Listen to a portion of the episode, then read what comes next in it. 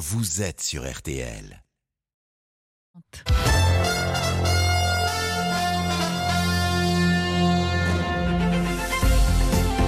12h30, 13h30. Le journal inattendu spécial Semaine Green avec Jean-Marc Jancovici et Ophélie Meunier sur RTL. Bonjour à tous, bienvenue dans ce journal inattendu spécial Semaine Green. Toute cette semaine, RTL s'engage à vous donner les clés pour mieux comprendre la dérive climatique et vous donne des solutions pour mieux protéger notre planète. Bonjour Jean-Marc Jancovici. Bonjour. On est ensemble une heure en direct et c'est vous qui prenez les commandes de ce journal inattendu.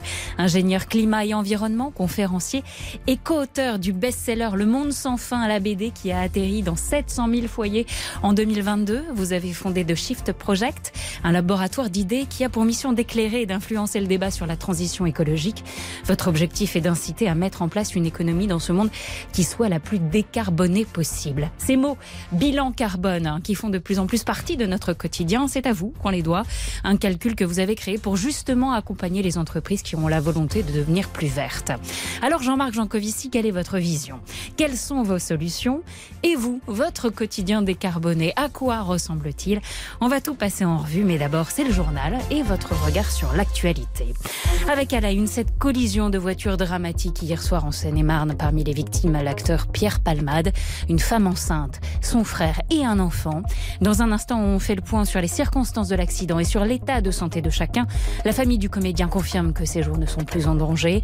Nous avons également recueilli en exclusivité le témoignage de la famille de la femme enceinte et de son enfant impliqué dans l'accident. Autre grand titre de l'actualité, la quatrième journée de mobilisation contre la réforme des retraites entre 600 et 800 000 personnes attendues dans les rues partout en France. Nous serons dans le cortège toulousain. Deux journées de grève supplémentaires au moins sont déjà annoncées. Superbe affiche en rugby cet après-midi dans le tournoi Destination. La France, numéro 2 mondial, affronte l'Irlande, numéro 1.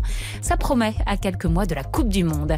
La météo, c'est avec vous Valérie Quintin. Bonjour Valérie. Bonjour. Pas de pluie, pas de vent et un peu de soleil. Un week-end qui s'annonce pas trop mal. Et même beaucoup de soleil parce que du soleil, on n'en a pas à Rouen, ni à Paris, ni à Lille, ni à Charleville-Mézières, mais partout ailleurs, le ciel est tout bleu. Il va le rester toute la journée. Effectivement, toujours pas une goutte de pluie. Un tout petit vent d'autant de rien du tout en midi toulousain et des températures qui peinent un peu à remonter parce qu'il a vraiment fait très froid cette nuit. On aura cet après-midi 7 degrés à Metz et à Lyon, 8 à Dijon, 10 à Lille, 11 à Paris et Perpignan, 12 degrés à Brest et à Limoges. Merci beaucoup Valérie. À 13h, c'est vous qui faites la météo, Jean-Marc Jancovici. Un ingénieur climat qui fait la météo, ça se manque pas quand même. On a hâte. Le journal inattendu sur RTL. C'est le drame de la soirée d'hier. Un accident de voiture à Villiers-en-Bière, en Seine-et-Marne, impliquant cinq personnes, dont l'acteur et humoriste Pierre Palmade. Quatre victimes dont le comédien sont actuellement hospitalisées, en état d'urgence absolue. Devant le Kremlin Bicêtre, où Pierre Palmade a été immédiatement pris en charge, on retrouve Julie Bro pour RTL. Julie, bonjour. Quelles bonjour. sont les toutes dernières nouvelles de l'état de santé de l'acteur, ainsi que des trois autres personnes très grièvement blessées? Eh bien d'abord, le pronostic vital de Pierre Palmade n'est plus engagé ce midi. Il est arrivé à l'hôpital dans un état grave, puis placé en service de, réanimation. Mais ses jours ne sont plus en danger, relate sa famille dans un communiqué. L'acteur a tout de même dû être opéré après avoir été héliporté hier soir ici à l'hôpital du Kremlin-Bicêtre où il est actuellement pris en charge. Ses proches pensent aux personnes touchées par cet accident et attendent des nouvelles rassurantes, poursuit le communiqué de la famille de l'acteur. Cet accident qui a fait quatre autres victimes. Elles, elles, aussi ont été évacuées en urgence dans des hôpitaux hier soir. D'abord, une femme enceinte de 6 mois, son beau-frère et son fils âgé de 6 ans ont été euh, héliportés. Hier soir, leur pronostic vital était engagé. Et puis, le conducteur de la troisième voiture accidentée est lui moins grièvement blessé. Il a été évacué par la route vers l'hôpital de Melun. À ce stade, nous n'avons pas plus d'informations sur leur état de santé. Merci Julie pour toutes ces précisions. La famille qui se trouvait dans la voiture d'en face est apparemment d'origine turque. Je vous rappelle qu'une femme enceinte de 6 mois a été gravement blessée, ainsi que son fils de 6 ans et son frère, qui est actuellement au bloc opératoire à l'hôpital Beaujon. Hermine Leclèche vient de rencontrer un proche de ce monsieur. C'est un témoignage RTL. C'est pas facile du tout, parce que il y a son père qui est décédé a quelques mois, parce qu'il y, a son fils aussi. On a peur de perdre les deux. C'est des gens que je connaissais bien. On est en fait, notre famille, on est tous ensemble. On les connaît bien depuis qu'on est petit. Depuis que je suis petit, je suis avec eux. C'est ça qui est encore plus difficile. Parce qu'on se connaît depuis longtemps. On ne sait pas, il, était, il avait quoi l'acteur aussi Si par exemple il était alcoolisé, on ne sait pas trop. C'est pour ça qu'on est un petit peu en colère contre lui aussi. Parce que c'était un petit peu à cause de lui, parce qu'il était en contresens. Témoignage recueilli par Hermine Leclèche. Mais que s'est-il passé précisément hier soir? Bonjour Anne Le du service police-justice d'RTL. Que sait-on à la mi-journée des circonstances de l'accident, Anne? Alors il y a encore euh, beaucoup de détails à préciser, à confirmer. Ce qui est certain, c'est qu'il y a d'abord eu ce choc frontal hier soir un peu avant 19h, il faisait déjà nuit, sur cette route départementale, une longue ligne droite, un choc entre deux voitures donc, l'une conduite par Pierre Palmade, l'autre avec trois personnes à bord, une femme enceinte, son frère et le fils de cette femme, un petit garçon de 6 ans. Le choc a été très violent puisque les quatre ont été très grièvement blessés. Et dans un deuxième temps, une troisième voiture conduite par un homme de 80 ans est venue percuter la voiture de la famille. Lui n'a été que légèrement blessé. À ce stade, il semble que c'est la voiture de Pierre Palmade qui aurait quitté sa trajectoire et fait une embardée. Ça reste à confirmer par les policiers de Melun qui sont chargés de l'enquête, qui analysent les carcasses des véhicules notamment. On attend aussi les résultats des analyses toxicologiques de drogue et d'alcool. Et puis il y a une autre incertitude, la présence éventuelle de passagers à bord de la voiture de Pierre Palmade, deux hmm. passagers qui se seraient enfuis après le choc. C'est en tout cas ce qu'ont dit les témoins de l'accident aux policiers. Merci beaucoup Anne Lehen, du service police-justice d'RTL, direction désormais Villiers-en-Bière, non loin de la ville où réside Pierre Palmade. Morad Jabari, bonjour, vous êtes en direct et vous êtes sur les lieux de l'accident. Oui, ce matin, il y avait encore les, les traces, les stigmates qui laissaient entrevoir la violence de cet accident.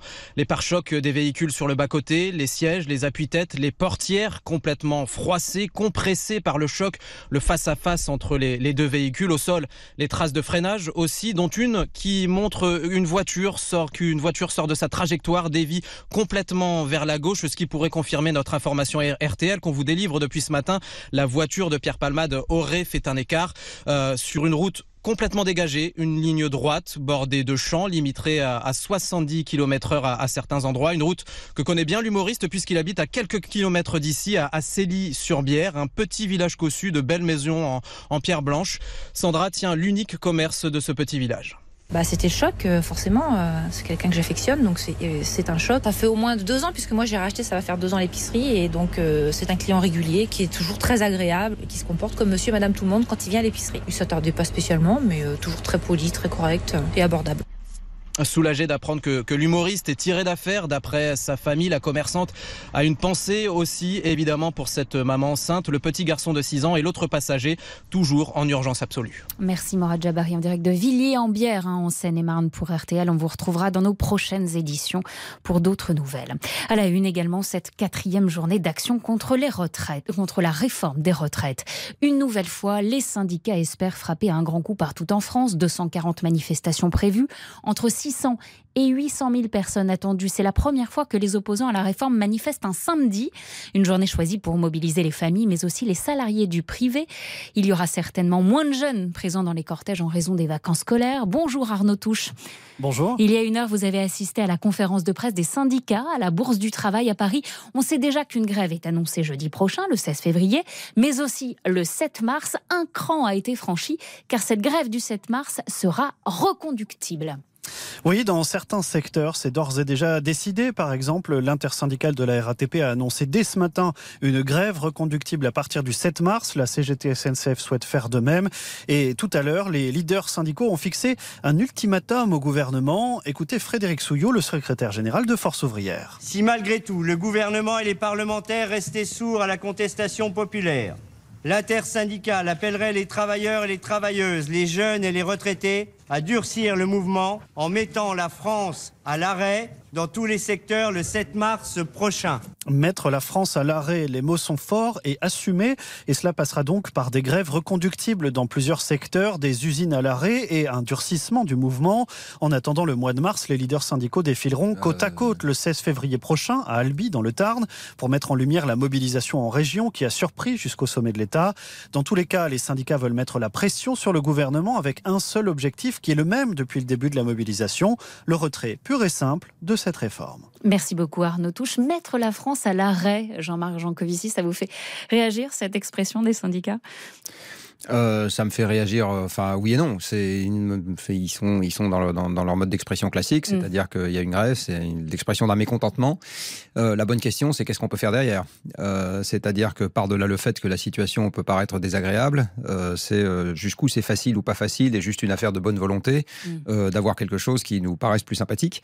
Et comme je l'ai expliqué dans la chronique de ce matin, Absolument, avec Stéphane Carpentier. Enfin, en fait, en fait, il y a malheureusement un élément physique extérieur qui s'invite dans la- dans l'affaire, euh, qui est qu'aujourd'hui, les retraites, c'est un des revenus que nous avons en provenance d'un système productif euh, qui est essentiellement basé sur des machines. Mm. Donc, quand il y a beaucoup de machines et beaucoup de production, on peut avoir, on peut avoir pardon, à la fois des salaires, des retraites, euh, des rentes, euh, etc. Et s'il y a moins de machines au travail, on a un- une économie qui est moins importante. Et à ce moment, la bonne question, c'est de savoir comment on discute de la répartition du gâteau.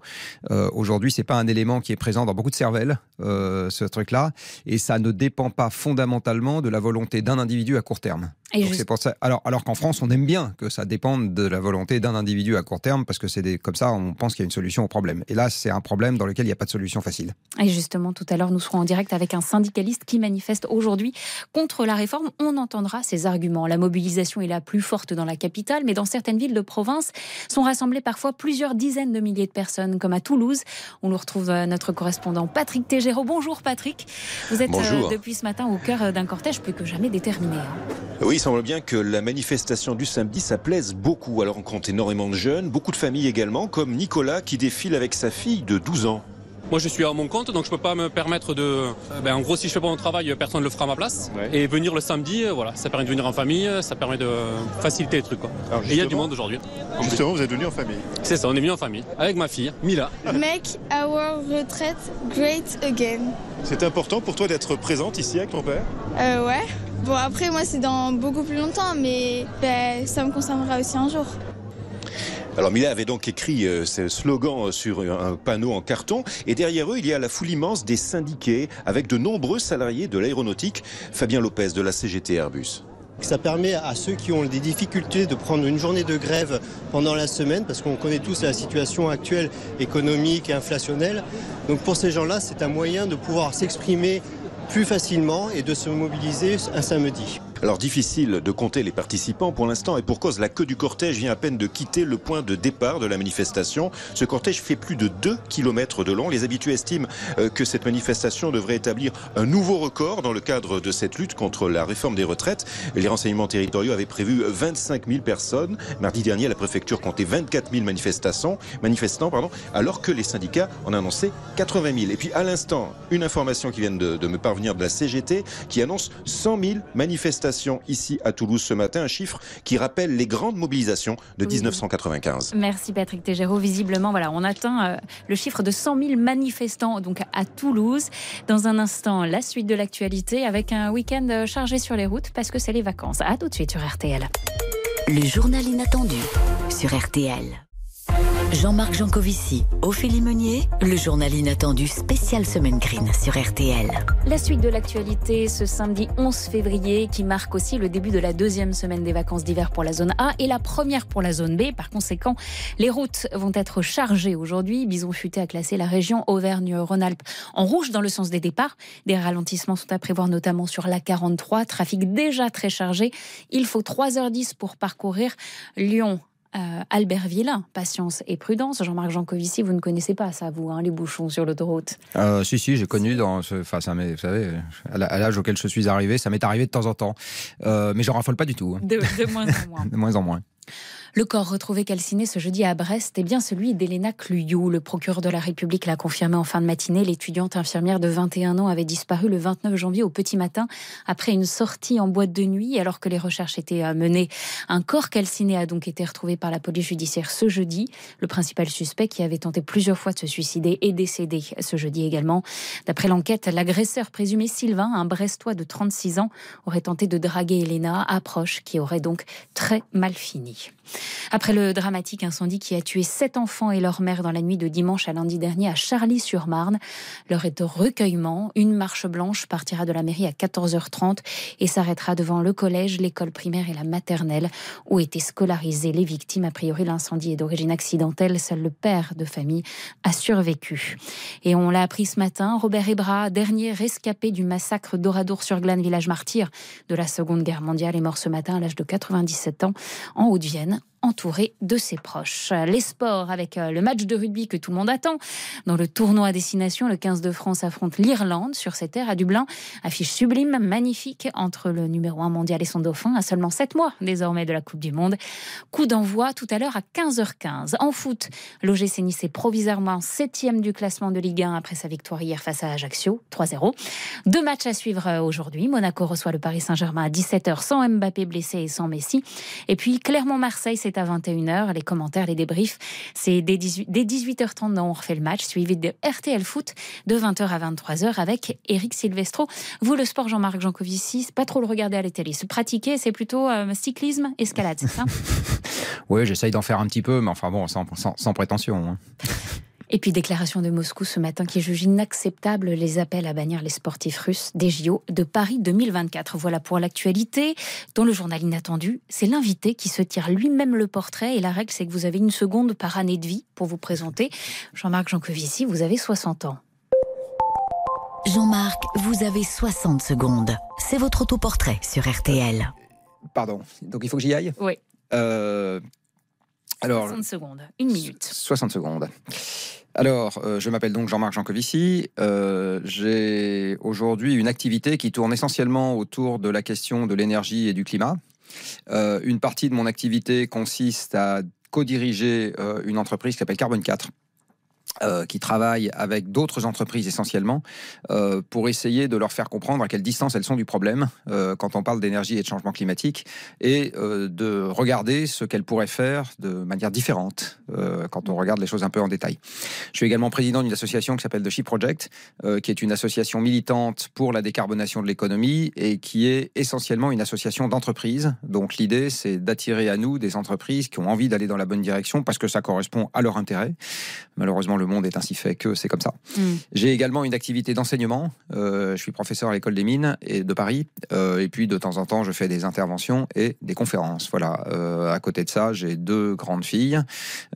J'habite en région parisienne. Et qu'est-ce que je peux vous dire d'autre d'intéressant? Pas grand-chose. Bon, on, a, on a- on a un peu plus le portrait désormais, merci beaucoup. Le monde sans fin, peut-être, on aurait pu rajouter ça. BD que vous avez coécrit avec Christophe Blain, publié aux éditions d'Argo, c'est, on peut le dire maintenant, puisqu'on est en 2023, c'est le livre le plus vendu en 2022. Une bande dessinée drôle et cache pour prendre conscience que les ressources de notre planète ne sont pas infinies et qu'il est nécessaire de changer nos modes de vie. Ce succès, comment vous l'analysez? Les gens ont besoin de comprendre, sont vraiment sensibilisés au sujet de l'environnement, ou ça fait juste bien d'avoir la BD de Janko dans sa bibliothèque? Alors la BD de Janko dans sa bibliothèque, d'abord c'est la BD de Janko et de Blin. Et de Blin. Euh, et je pense que pour une BD, c'est plutôt Blin euh, qu'il faut regarder que Janko, parce que moi je dessine comme un cochon. Euh, la- le, c'est difficile de savoir comment analyser le succès sans demander aux gens qui l'ont acheté. Donc euh, moi, je ne suis que celui Bah, vous qui les l'a, avez peut-être qui un l'a- peu interrogés qui l'a coécrite. Non, j'ai alors pas énormément. En tout cas, 700 000 personnes en direct, sûrement pas. Mm. Euh, ce que les hypothèses que je peux faire, c'est que on est sur un sujet qui intéresse de plus en plus de monde. Euh, la question du réchauffement climatique, elle arrive maintenant de plus en plus facilement en tête des préoccupations des gens en ce qui concerne l'avenir. Et ça s'est particulièrement renforcé depuis l'été 2018, qui a été le premier grand coup de gong euh, que- qu'on s'est pris sur la figure. Il y a un deuxième sujet qui vient s'y rajouter maintenant, qui est la question énergétique, euh, qui a pris énormément d'ampleur depuis le début de la guerre en Ukraine.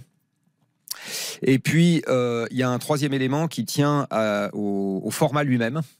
Euh, en fait, quand j'ai rencontré euh, Christophe, euh, il avait déjà écouté certaines de mes conférences qui sont enregistrées, qui sont disponibles en ligne sur, sur YouTube. Et il m'avait dit, quand on t'écoute, c'est très bien, on comprend tout, puis après, on est incapable de réexpliquer ce qu'on a compris. Et en fait, l'idée qu'il avait depuis le début, c'était de faire un livre qui corresponde à tiens, tu vas comprendre. Euh, et offrir une BD, ça peut être un geste militant. Et du reste, je pense qu'une bonne partie des achats sont des gestes militants. C'est-à-dire, c'est des gens qui achètent pour d'autres autres. Ils n'achètent pas pour eux. Tout à fait. On les- a beaucoup fait cadeau à Noël, je pense. oui, oui, oui, oui. Et, les- et les- et pas que, et pas que à Noël. Il y a des entreprises qui en font cadeau à leurs salariés, des entreprises qui en font cadeau à leurs clients, des gens qui en font cadeau à leurs proches. Ça va dans, ça, ça, ça, ça va d'une génération à l'autre. Alors les enfants aux parents, des fois les parents aux enfants. Enfin, ça va dans les deux sens. Euh, et le. Pour vous dire, chez nous, c'est parents aux enfants. Oui, mais mais mais, Voilà. mais, ça arrive. C'est-à-dire que vous comme avez. ça que ça s'est passé chez moi. Vous- non, non, mais vous, a- vous avez des, des parents en fait qui sont euh, chatouillés par le sujet depuis Mm. longtemps, euh, qui ont des enfants euh, qui se vautrent dans les écrans et les volent en avion et qui leur disent quand même il va falloir que tu te calmes un peu. Donc paf, ils offrent le bouquin. C'est exactement ça. Euh, et donc. Le, ce, ce livre, les rares fois où j'ai fait des séances de dédicace, euh, j'ai vu arriver très très souvent l'essentiel des gens que je voyais arriver, ils faisaient la dédicace pas pour eux mais pour quelqu'un d'autre. Mm. Donc en fait, ils s'apprêtaient à offrir euh, à offrir le livre. Et je crois que c'est essentiellement ça qui a fait le succès, c'est que c'est un livre qui s'est énormément acheté pour être offert et pas juste pour soi. Je pense que si c'était un livre qui s'était acheté juste pour soi, on aurait enlevé un zéro au chiffre de diffusion. On va euh, poser les bases avec un mot qui fait quand même désormais, je crois, maintenant partie clairement de nos vies, c'est le mot sobriété. Mm. J'aime bien votre définition de la sobriété que j'ai trouvée. Consentement pour avoir moins de choses physiques et estimer qu'on est toujours heureux. Permet de voir les choses de manière un peu positive. Ce qui est compliqué, hein Oui, abs- Avec alors la, la- la sobriété, en fait, dans ma définition, dans ma vision des choses, c'est quelque chose qui est désiré, choisi, euh, et pas quelque chose qui est subi. En fait, quand quelque chose est subi, ça s'appelle de la pauvreté. Euh, je vais prendre un exemple idiot, c'est si vous prenez moins votre voiture parce que vous l'avez décidé. Parce que vous vous dites, tiens, marcher à pied, c'est pas mal, euh, faire du vélo, c'est pas mal, euh, prendre le métro, c'est pas mal, prendre le bus, c'est pas mal, enfin, n'importe quoi, ou rester chez soi, c'est pas mal. Là, on a affaire à un comportement sobre. Si vous ne prenez pas votre voiture parce que vous n'avez pas les moyens de faire le plein, pas les moyens de payer la prime d'assurance, pas les moyens de payer l'entretien ou pas les moyens de payer la voiture, alors que vraiment c'est ça que vous voudriez faire, là ça s'appelle de la pauvreté. Euh, c'est exact. Physiquement c'est la même chose, mais sauf que vous l'avez pas choisi. Et on est ainsi fait nous les êtres humains euh, que quand on choisit quelque chose, en général on préfère ça de très loin à euh, quand on se fait imposer ça par les conditions extérieures. Ça, ça s'entend. Vous dites page 51 de votre BD. Et avec Christophe Blain, c'est assez certain que nous, donc vous parlez de vous et de Christophe Blain, ne connaîtrons pas un monde qui prolongera la tendance que nous avons connue dans le passé. Alors à quoi va ressembler ce nouveau monde? Qu'allons-nous devoir faire? Vous Nous expliquer ça dans un instant. C'est le journal inattendu de la semaine green avec l'ingénieur climat et environnement Jean-Marc Jancovici. On est en direct et on est sur RTL. Le journal inattendu sur RTL. Spécial semaine green.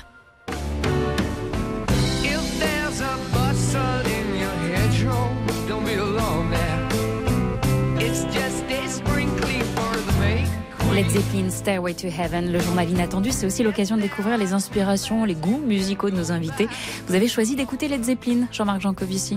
Oui, enfin, euh, j'ai choisi, vous savez, euh, Parmi tant d'autres, Oui, quoi. parmi tant d'autres, Ouais. exactement. Euh, mais enfin, pour les vieux comme moi, ça fait partie des morceaux mythiques de notre Mm. jeunesse. Euh, voilà, donc euh, ça, c'est c'est à la fois une musique chargée de souvenirs et puis une musique que mélodieusement, je trouve très jolie. Certains ont peut-être pu vous découvrir cette semaine dans l'Express. Vous faites la une du magazine, ça vous fait sourire, j'ai déjà ma réponse. Avec ce titre, Jean Covici, le gourou du climat. Je précise que vous n'avez pas souhaité répondre aux questions de la rédaction de l'Express, donc c'est un dossier sur vous, mais sans vos mots. Gourou du climat. Donc j'allais vous demander, ça vous agace, ça vous fait sourire ou ça vous indiffère, visiblement Je, je découvre que mon métier est d'être patron de secte.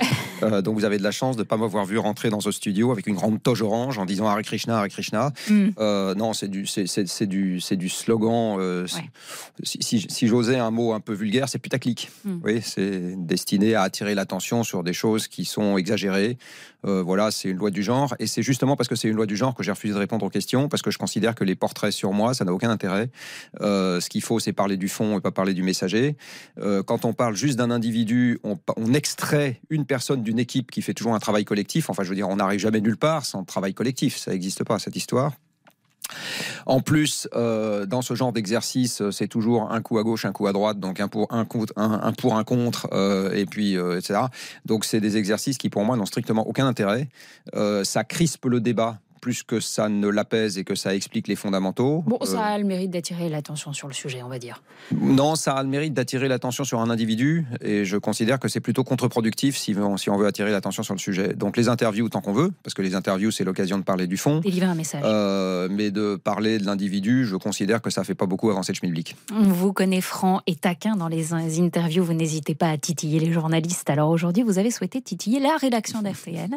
Vous vous demandez quel est le niveau de connaissance technique sur l'environnement de nos reporters. Presque tous les journalistes de notre radio ont suivi la formation La fresque du climat en 2022. Voilà à quoi ça ressemble, atelier du jour animé par Marion Calais et raconté par Hugo Hamelin.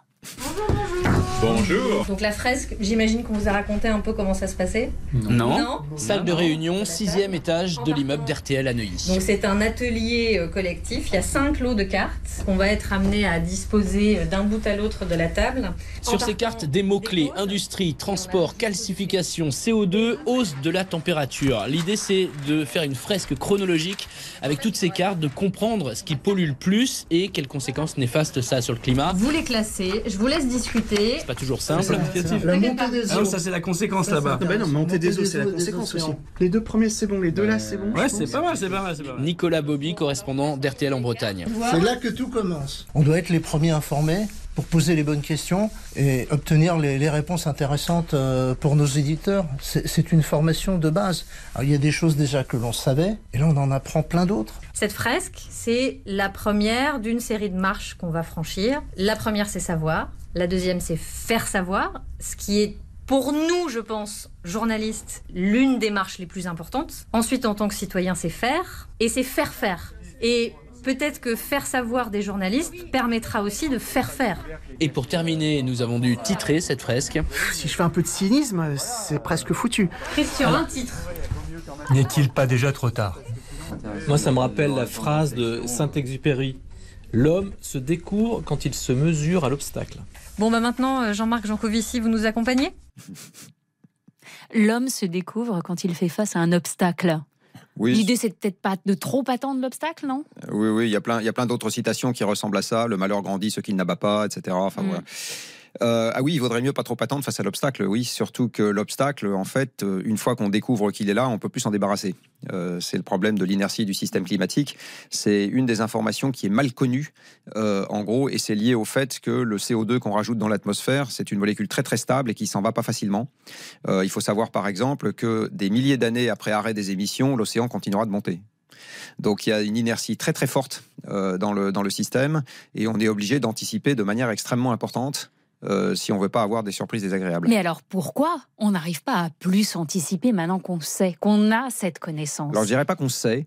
Euh, si vous regardez, puisque je vais continuer sur mon sujet taquin, euh, si vous regardez le temps d'antenne qui est consacré ici dans cette radio à expliquer la façon dont fonctionnent physiquement les choses, vous vous rendrez compte qu'en fait ça reste pas grand-chose. Euh, donc non, il y a énormément de gens encore qui ne savent pas.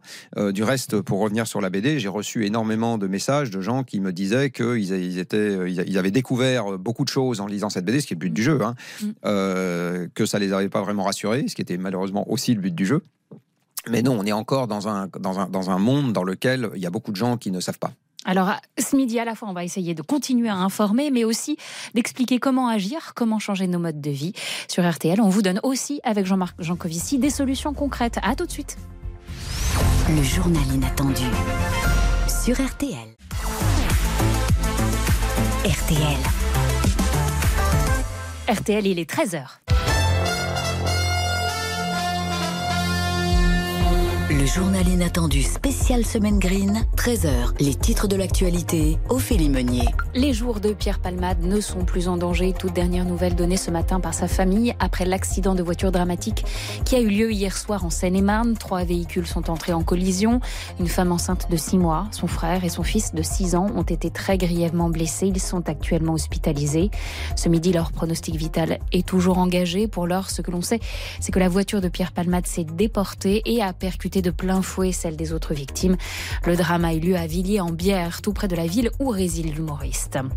Le corps calciné retrouvé jeudi dans une forêt du Finistère est bien celui d'Elena Cluyou, jeune élève infirmière disparue le dimanche 29 janvier après une soirée en boîte de nuit à Brest. Le principal suspect est mort jeudi également à l'hôpital après une double tentative de suicide. Selon les premiers témoignages de personnes qui ont connu l'agresseur présumé, son profil est inquiétant.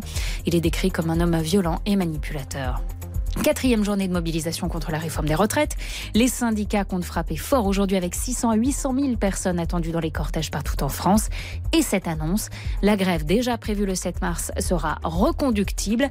Dans un instant, nous serons en direct avec Bastien Berthier, conducteur de métro et délégué FORATP, déterminé à faire plier le gouvernement.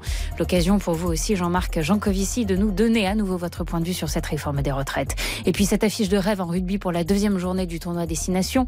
La première nation mondiale affronte son dauphin. Le 15 de France défie cet après-midi l'Irlande à Dublin. Coup d'envoi du match à 15h15 à suivre bien sûr en fil rouge sur RTL. Le foot, c'est la 23e journée de Ligue 1. Hier soir, une cinquième victoire en six matchs pour l'OGC Nice qui s'est imposé 3-0 face à Ajaccio. Les rencontres du jour, c'est Clermont-Marseille à 21h et juste avant Monaco-PSG à 17h. Les rendez-vous antennes, c'est on refait le match suivi de RTL Foot. La météo, à 13h, c'est avec l'invité, donc Jean-Marc Jancovici. Quel temps fera-t-il ce week-end, s'il vous plaît Eh bien, il va faire beau, donc il va faire mauvais. Euh, parce que. euh, Vous savez que vous vous approprierez ce moment. oui, oui, oui. euh, si je lis le bulletin qui est devant moi, il va donc faire, il va donc y avoir un temps sec et ensoleillé. Euh, avec pas l'espoir d'une goutte de pluie, euh, est-ce que je- c'est ça que je lis, euh, avec des températures qui vont de 7 à 14 degrés entre Metz et Biarritz, 8 degrés à Lyon, 9 à Paris, 10 à Rennes et 13 à Toulon. Et donc je précise qu'il va faire beau, donc il va faire mauvais, car je n'ai pas le dernier bulletin sur la situation des nappes phréatiques, euh, qui est normalement émis tous les mois par un organisme qui s'appelle le Bureau de recherche géologique et minière.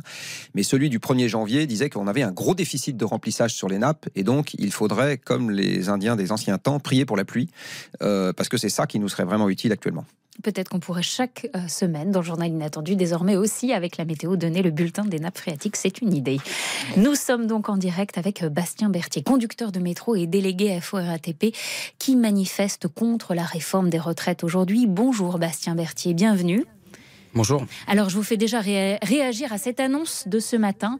Pour la première fois, la grève du 7 mars qui a été annoncée a été annoncée comme reconductible. Le mouvement est loin d'être terminé, Bastien Berthier. Bah, bien sûr, aujourd'hui, on se rend compte que les journées de 24 heures, ça marche plus, ça marche pas. Le gouvernement ne nous écoute pas, nous reçoit pas. Donc je pense qu'il faut, il faut aujourd'hui durcir le, le mouvement. Quelle est la raison précise ou quelles sont les raisons précises pour lesquelles vous, vous êtes en tant que personne, en tant que travailleur, contre cette réforme des retraites? Aujourd'hui, cette réforme, elle est injuste. Aujourd'hui, elle est injuste, on la comprend pas. On va se parler. En 2019, on, nous a expliqué que c'était la fin euh, des régimes de retraite par répartition, qu'il fallait faire une retraite par points. Sauf que deux ou trois ans plus tard, euh, les caisses de retraite complémentaires à Girardco, elles ont plus de 3 milliards de bénéfices. Donc en 2019, soit on nous a menti, soit euh, on a un gouvernement qui n'est pas visionnaire. Donc pourquoi les croire aujourd'hui? Alors, Bastien Berthier, vous savez, dans ce studio, nous sommes avec l'ingénieur climat et environnement Jean-Marc Jancovici, qui nous expliquait ce matin sur l'antenne d'RTL que oui, énergie et retraite, même si c'est pas évident, euh, sont liés. Pour vous, Jean-Marc Jancovici, c'est un mal nécessaire, en fait, cette réforme des retraites? Alors, alors j'ai pas, moi, j'ai pas d'avis technique sur la réforme des retraites. Oui. hein. Je l'ai, je- très honnêtement, je l'ai pas regardé en détail. Euh, par contre, j'ai un avis plus léger, plus large, on va Oui. dire, euh, sur le fait que cette discussion, elle s'inscrit dans un cadre qui est le suivant. D'abord, des, des réformes. Depuis que j'ai l'âge de raison, j'entends parler de réforme des retraites, Mm. et je peux vous dire que d'ici à ce que je meure, il y aura d'autres réformes des retraites, euh, tout simplement parce que la retraite par répartition. Elle prend chaque année une partie de ce que gagnent les gens qui sont au travail pour la distribuer aux gens qui ne sont pas au travail, qui sont, après, au travail qui, et aussi pas au travail. qui sont après le travail. Pas après. Euh, et il se trouve que ce que les gens gagnent en étant au travail, il y a un lien direct avec l'énergie. Euh, parce que en fait, la production globale, qui est aussi les revenus globaux, parce que la comptabilité nationale fait que l'ensemble des revenus, c'est l'ensemble de la production, c'est exactement la même chose. La production globale, elle dépend de l'énergie, puisque dans notre monde industrialisé, la production globale, elle dépend de la quantité de machines qui travaillent. Et donc, dans un monde plus sobre en énergie, il va y avoir une contraction physique de ce qu'on produit. Euh, et donc la question, c'est comment est-ce qu'on répartit un gâteau qui va pas être le même? Alors je le redis, moi j'ai pas d'avis technique sur la question à ce stade. Je suis pas là pour défendre un truc dans un sens ou dans l'autre. Je suis juste là pour dire que malheureusement, il y a un élément qui complique l'équation par rapport à l'idée qu'on s'en fait souvent, euh, qui est cette histoire d'abondance énergétique future, euh, qui fait que ça va très fortement impacter la taille globale de l'économie. Et du coup, la façon dont on va discuter de ce qu'on fait ou de ce qu'on ne fait pas sur la façon de répartir les produits de l'économie. Bastien Berthier, vous l'entendez, cet argument? Non, je n'entends pas. Je vais répondre à Monsieur Jancovici. Euh, tout simplement, aujourd'hui, euh, c'est une réforme économique. C'est pas une réforme euh, au niveau climatique. Aujourd'hui, je vais vous prendre un exemple. On nous dit qu'il manque 13 milliards dans les caisses de retraite euh, à l'horizon 2030. Sauf qu'en 1999, M. Jospin avait créé le FFR, le Fonds de, de réserve des retraites, et qu'aujourd'hui, il reste plus de 24 milliards dans ce fonds de réserve qui avait été justement créé pour justement pallier au moment où les gens du baby-boom arriveront en retraite. Donc M. Jospin l'avait lui prévu il y a 24 ans. Et aujourd'hui, le, le gouvernement, qu'est-ce qu'il va faire de ces, de ces 24 milliards? Et pareil, on a la CADES qui à l'horizon 2024 donc va, va avoir une manne financière de 24 milliards. Qu'est-ce qu'on va faire de tout cet argent? Aujourd'hui, l'argent, il existe en France, mais on veut pas le mettre dans les retraites. Donc euh, nous, on a un vrai problème. Le financement, c'est pas le, le vrai problème. Et je pense pas que le climat et l'énergie rentrent dans cette réforme des retraites. Donc visiblement, si, à, à- à terme, le climat, Le climat, l'énergie- le climat, non, mais l'énergie, oui. l'énergie va finir par, euh, par rentrer dans cette réforme des retraites. Euh, vous manifesterez, Bastien Berthier, j'imagine, le 16 février et le 7 mars, prochain, le 7 mars prochain. Vous pensez vraiment que le gouvernement peut changer d'avis? Alors, Aujourd'hui, le gouvernement, faut qu'il écoute euh, son peuple. Comme on est dans une démocratie. Moi, quand, quand j'entends qu'en 20 ans, l'espérance de vie des femmes euh, a pris deux ans, un peu plus de deux ans, mais qu'en 20 ans, les réformes des retraites les font travailler plus de enfin, 4 ans en plus, j'ai envie de vous dire, y a quand même un problème dans ce pays. Merci beaucoup, Bastien Berthier. On vous laisse euh, rejoindre euh, le cortège qui s'élance exactement à l'instant. Merci d'avoir été avec nous en direct euh, sur RTL. Au-delà du cas particulier des retraites, la conséquence d'un climat qui se dérègle, Jean-Marc Jancovici, avec moins d'énergie à disposition, c'est, alors avec beaucoup de raccourcis, moins de sécurité alimentaire et donc moins de paix et donc moins de sécurité tout court. Comment vous, vous vivez Jean-Marc Jancovici? Et pour les auditeurs qui nous écoutent et qui veulent agir, que faire? Et bien justement, on leur donne des idées dans un instant. RTL, le journal inattendu.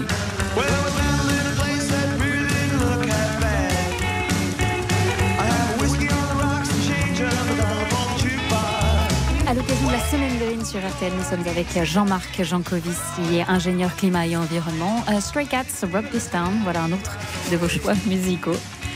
Toujours même idée que Led Zeppelin. Des, des- des sons qui vous... Oui, c'était, c'est bah, c'est une musique que j'aimais bien parce que je, je la, trou- je la trouve très entraînante, joyeuse. Euh, voilà. Ça fait 200 ans qu'on travaille sur le réchauffement climatique, avec une grosse accélération ces 30 dernières années. C'est quoi notre problème en fait? Pourquoi on n'agit pas Le GIEC dit qu'il faut agir maintenant et de manière radicale. Euh, je rappelle que le travail du GIEC sert notamment de base pour les COP. Alors on n'agit pas parce qu'on a euh, un code génétique qui fait qu'on est des animaux accumulatifs et qu'on a du mal euh, à se passer de quelque chose qu'on a déjà obtenu. Or, on a une drogue dure dans cette histoire qui s'appelle les combustibles fossiles. Les combustibles fossiles, comme on l'explique dans cette BD, euh, en fait, c'est la bibine d'Iron Man, ou c'est la bibine de notre costume d'Iron Man, c'est-à-dire c'est la nourriture, c'est les croquettes pour machines qui ont permis de nous doter d'une armée d'esclaves mécaniques et on trouve très sympa que le linge soit lavé pas par nous, qu'il y ait des ascenseurs, qu'il y ait des voitures, qu'il y ait des avions, qu'il y ait des usines qui fabriquent les vêtements, les tables, les chaises euh, et tous les objets du quotidien à notre place, euh, qu'on ait des camions pour déplacer ça de telle sorte qu'on puisse avoir accès à des produits de grande consommation où qu'on se trouve sur Terre, etc. Tout ça, on trouve ça plutôt sympathique. Et le fait euh, de baisser rapidement les émissions de gaz à effet de serre, ça revient à comprimer rapidement cet appareil fait d'une armée de machines, enfin, ou ce- cet exosquelette fait d'une armée de machines euh, qui aujourd'hui nous a rendu, entre guillemets, la vie si douce. Donc c'est pour ça que c'est si difficile d'agir. On vous a souvent entendu dire que euh, les COP ne servaient pas à grand-chose. Alors à la place d'une COP, une COP qu'est-ce qui pourrait marcher? Alors, pourquoi est-ce que les COP ne servent pas à grand-chose? Alors, les COP, c'est cette réunion annuelle des pays, vous savez, dans le cadre de la Convention climat, euh, qui est un traité qui a été ratifié par la quasi-totalité des pays dans le monde, ou la totalité. Et ça ne sert pas à grand-chose parce que c'est une assemblée onusienne. Donc, un parallèle que j'utilise parfois, c'est de dire, c'est un peu comme si vous aviez une assemblée de 200 copropriétaires qui rentrent le matin en réunion sans ordre du jour, sans président, chaque copropriétaire a une voix indépendamment de la surface de son appartement. Par contre, il va devoir payer les travaux au prorata de la surface. Et vous devez, à l'unanimité, je dis bien à l'unanimité, dans la journée, décider d'un programme de travaux qui vaut à peu près la valeur de l'immeuble. Euh, sans, encore une fois, sans syndic, sans etc. Quelle est la probabilité qu'on y arrive? Elle est nulle. Elle est quasi nulle. Oui. Donc, donc, en fait, les COP, c'est ça, c'est un système qui est remontant. Chacun va arriver en expliquant ce qu'il est déjà prêt à faire. Ce qui veut dire que pour qu'il se passe des choses disruptives dans les COP, ça veut dire qu'en fait, il sera déjà passé des choses disruptives dans les pays qui participent aux COP. Et donc, à la place d'une COP, qu'est-ce qu'on pourrait mettre en place qui pourrait être beaucoup Ah, on plus peut efficace?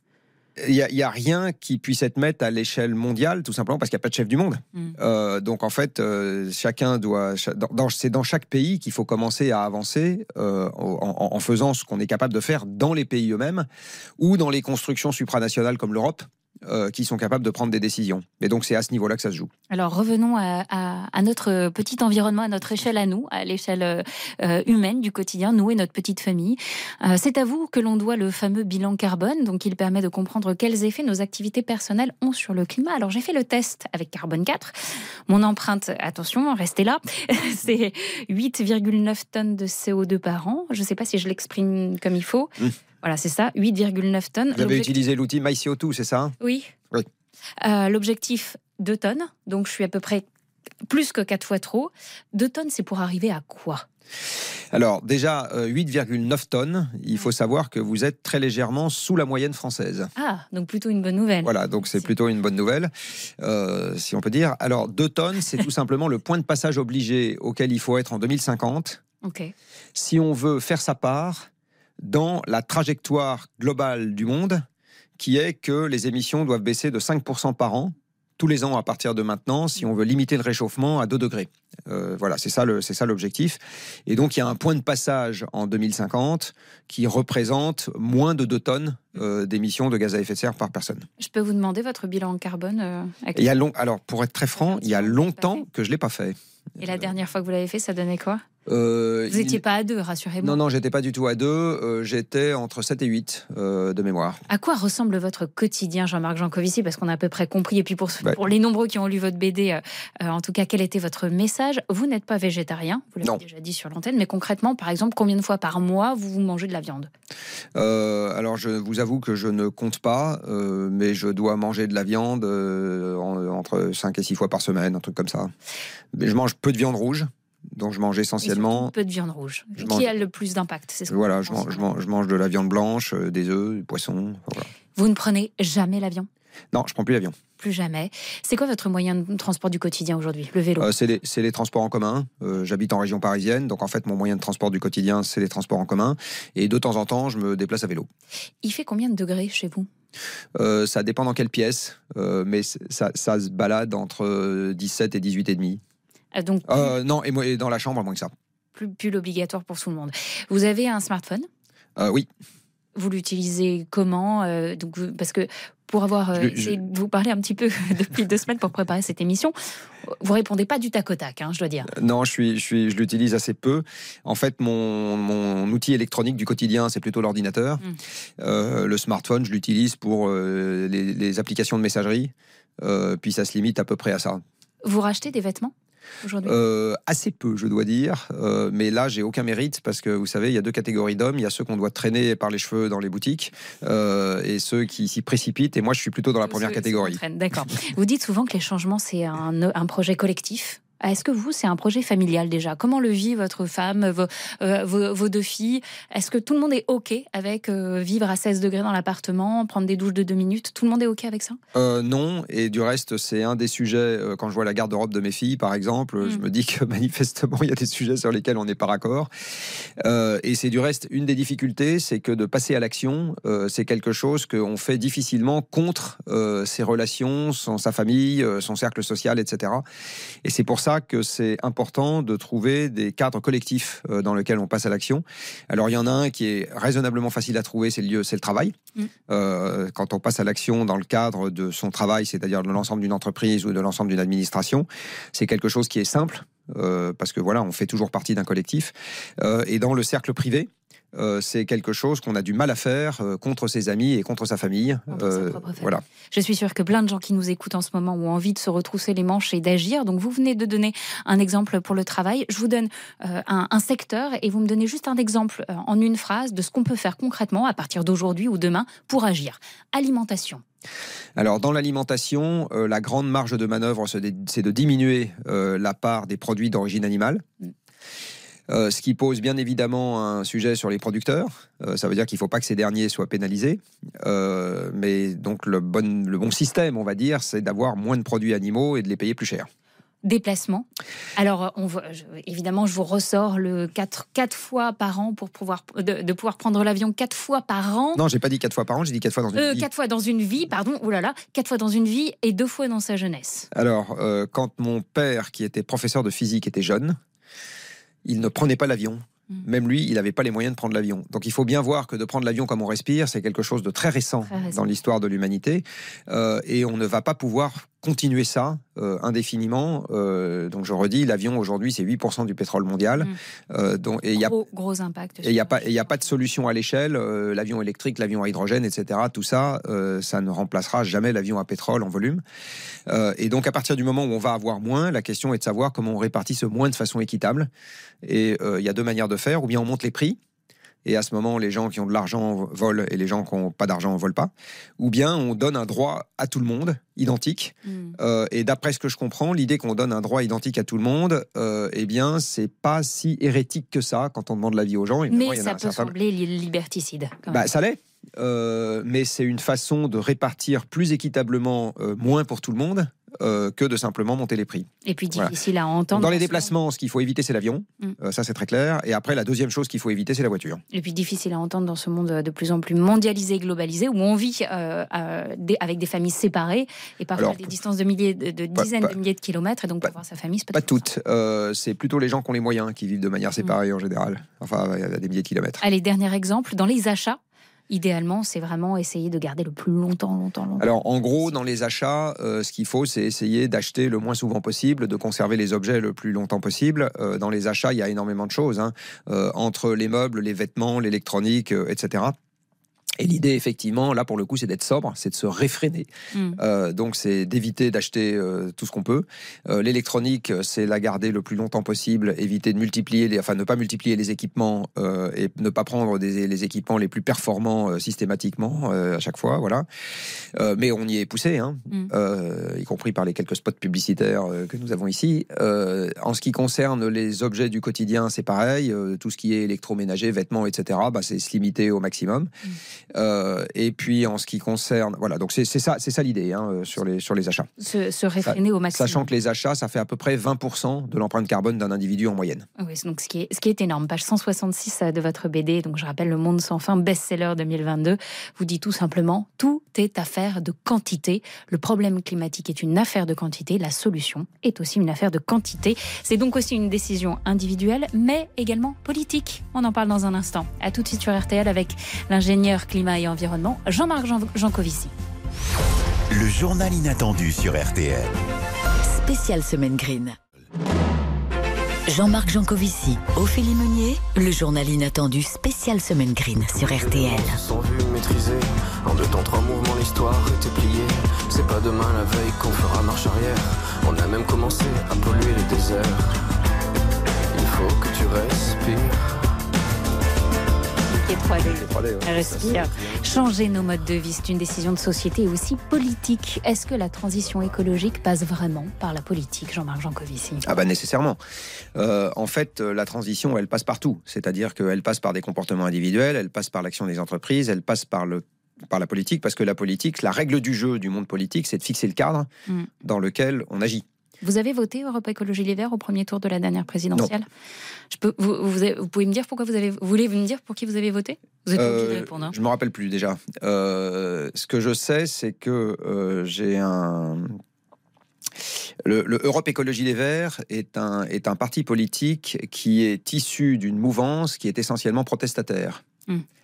Euh, c'est très utile d'avoir des mouvements protestataires, sauf que quand il s'agit de bâtir l'avenir, euh, la protestation, ça suffit pas. Euh, il faut avoir des plans. Et par ailleurs, euh, c'est pas un parti qui a des avis, enfin qui travaille tous les sujets euh, que vous devez travailler quand vous voulez vous emparer du pouvoir. Par exemple, sur la défense. J'ai pas l'impression que c'est un sujet qu'il est, enfin sur lequel ils aient beaucoup de propositions. Sur les Il y a un autre sujet qui est un peu tendu, c'est le sujet du nucléaire. Vous êtes, on Oui. le sait, vous êtes pro-nucléaire. La plupart du temps, les Verts sont contre le nucléaire.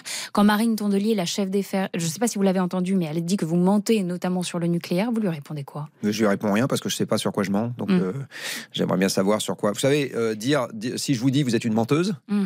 Oui, oui, oui. il faudrait que je comprenne exactement sur quoi vous avez menti. Sur les risques liés au nucléaire. Euh, bah, je- Elle vous oppose notamment à Bernard, enfin elle vous oppose pas, mais elle dit elle aimerait vous opposer à Bernard Laponche, figure du mouvement anti-nucléaire, qui dit que statistiquement il y a un risque majeur d'accident nucléaire en Europe. Mais c'est pareil, euh, j'aimerais comprendre exactement quel est l'argument.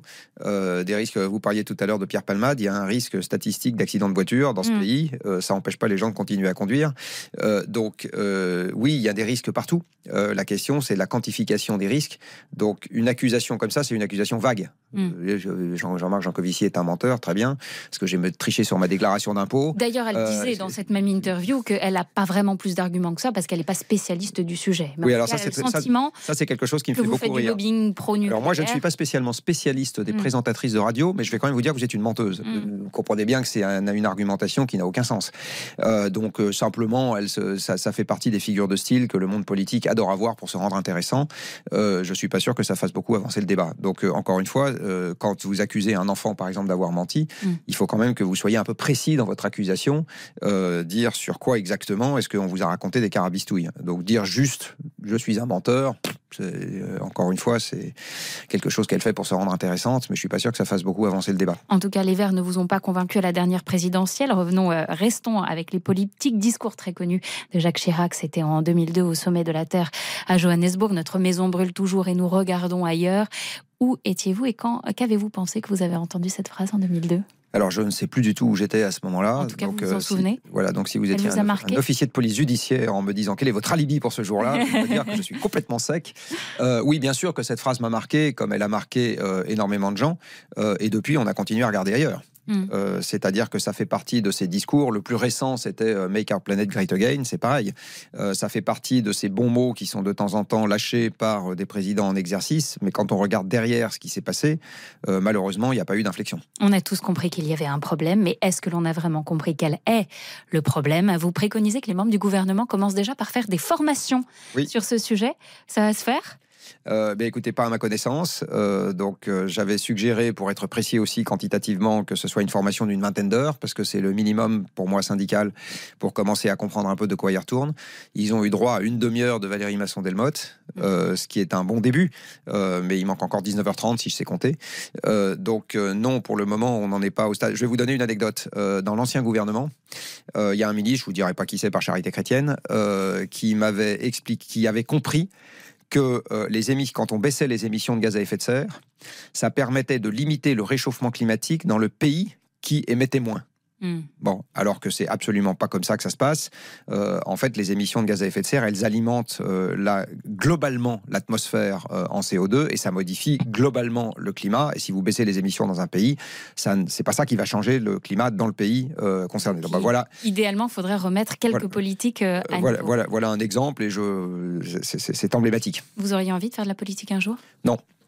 Pas au sens où euh, j'aurais envie de briguer un, mandat électif ou de faire partie d'un gouvernement. Euh, mais par contre, je considère que quand on participe au débat public, on est dans le débat politique de fait. Euh, Sur ces mots, merci Jean-Marc Jancovici d'avoir pris les commandes de ce journal inattendu spécial Green, Semaine Green sur RTL. Je voudrais juste, pour nos auditeurs, on parle souvent de renoncement, de négativité quand on parle environnement. Un mot positif, une bonne nouvelle. Alors en fait, il ne faut pas renoncer, euh, il faut trouver des raisons positives de faire différemment.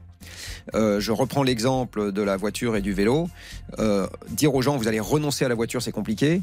De leur dire mais vous savez, vous devriez essayer le vélo, ça vous déstresse, ça vous fait faire un peu d'exercice. Euh, vous n'avez pas les bouchons, vous n'avez pas ceci, vous n'avez pas cela. Essayez une fois pour voir. Pas, on vous demande pas de changer vos habitudes de façon définitive. Et voilà. Juste auditeurs, essayez une fois pour voir. essayez une fois pour voir. Et si, et si vous trouvez que l'expérience n'est pas si désagréable que ça, en fait, vous vous rendrez compte que vous aurez envie de le faire Mm. pour des raisons qui n'ont rien à voir avec le climat. Et en fait, c'est ça pour lequel il faut se creuser un peu la cervelle. Il faut arriver toujours à trouver des raisons positives euh, de, de- de faire les choses. Merci Jean-Marc Jancovici. Tout de suite, vous retrouvez Laurent Deutsch, numéro d'entrée dans l'histoire consacrée à Casanova. La semaine prochaine, je reçois Michel Bougenard dans le Journal Inattendu. Bon week-end à tous. Et à samedi prochain, même heure. Merci d'avoir été avec nous. Le journal inattendu sur RTL.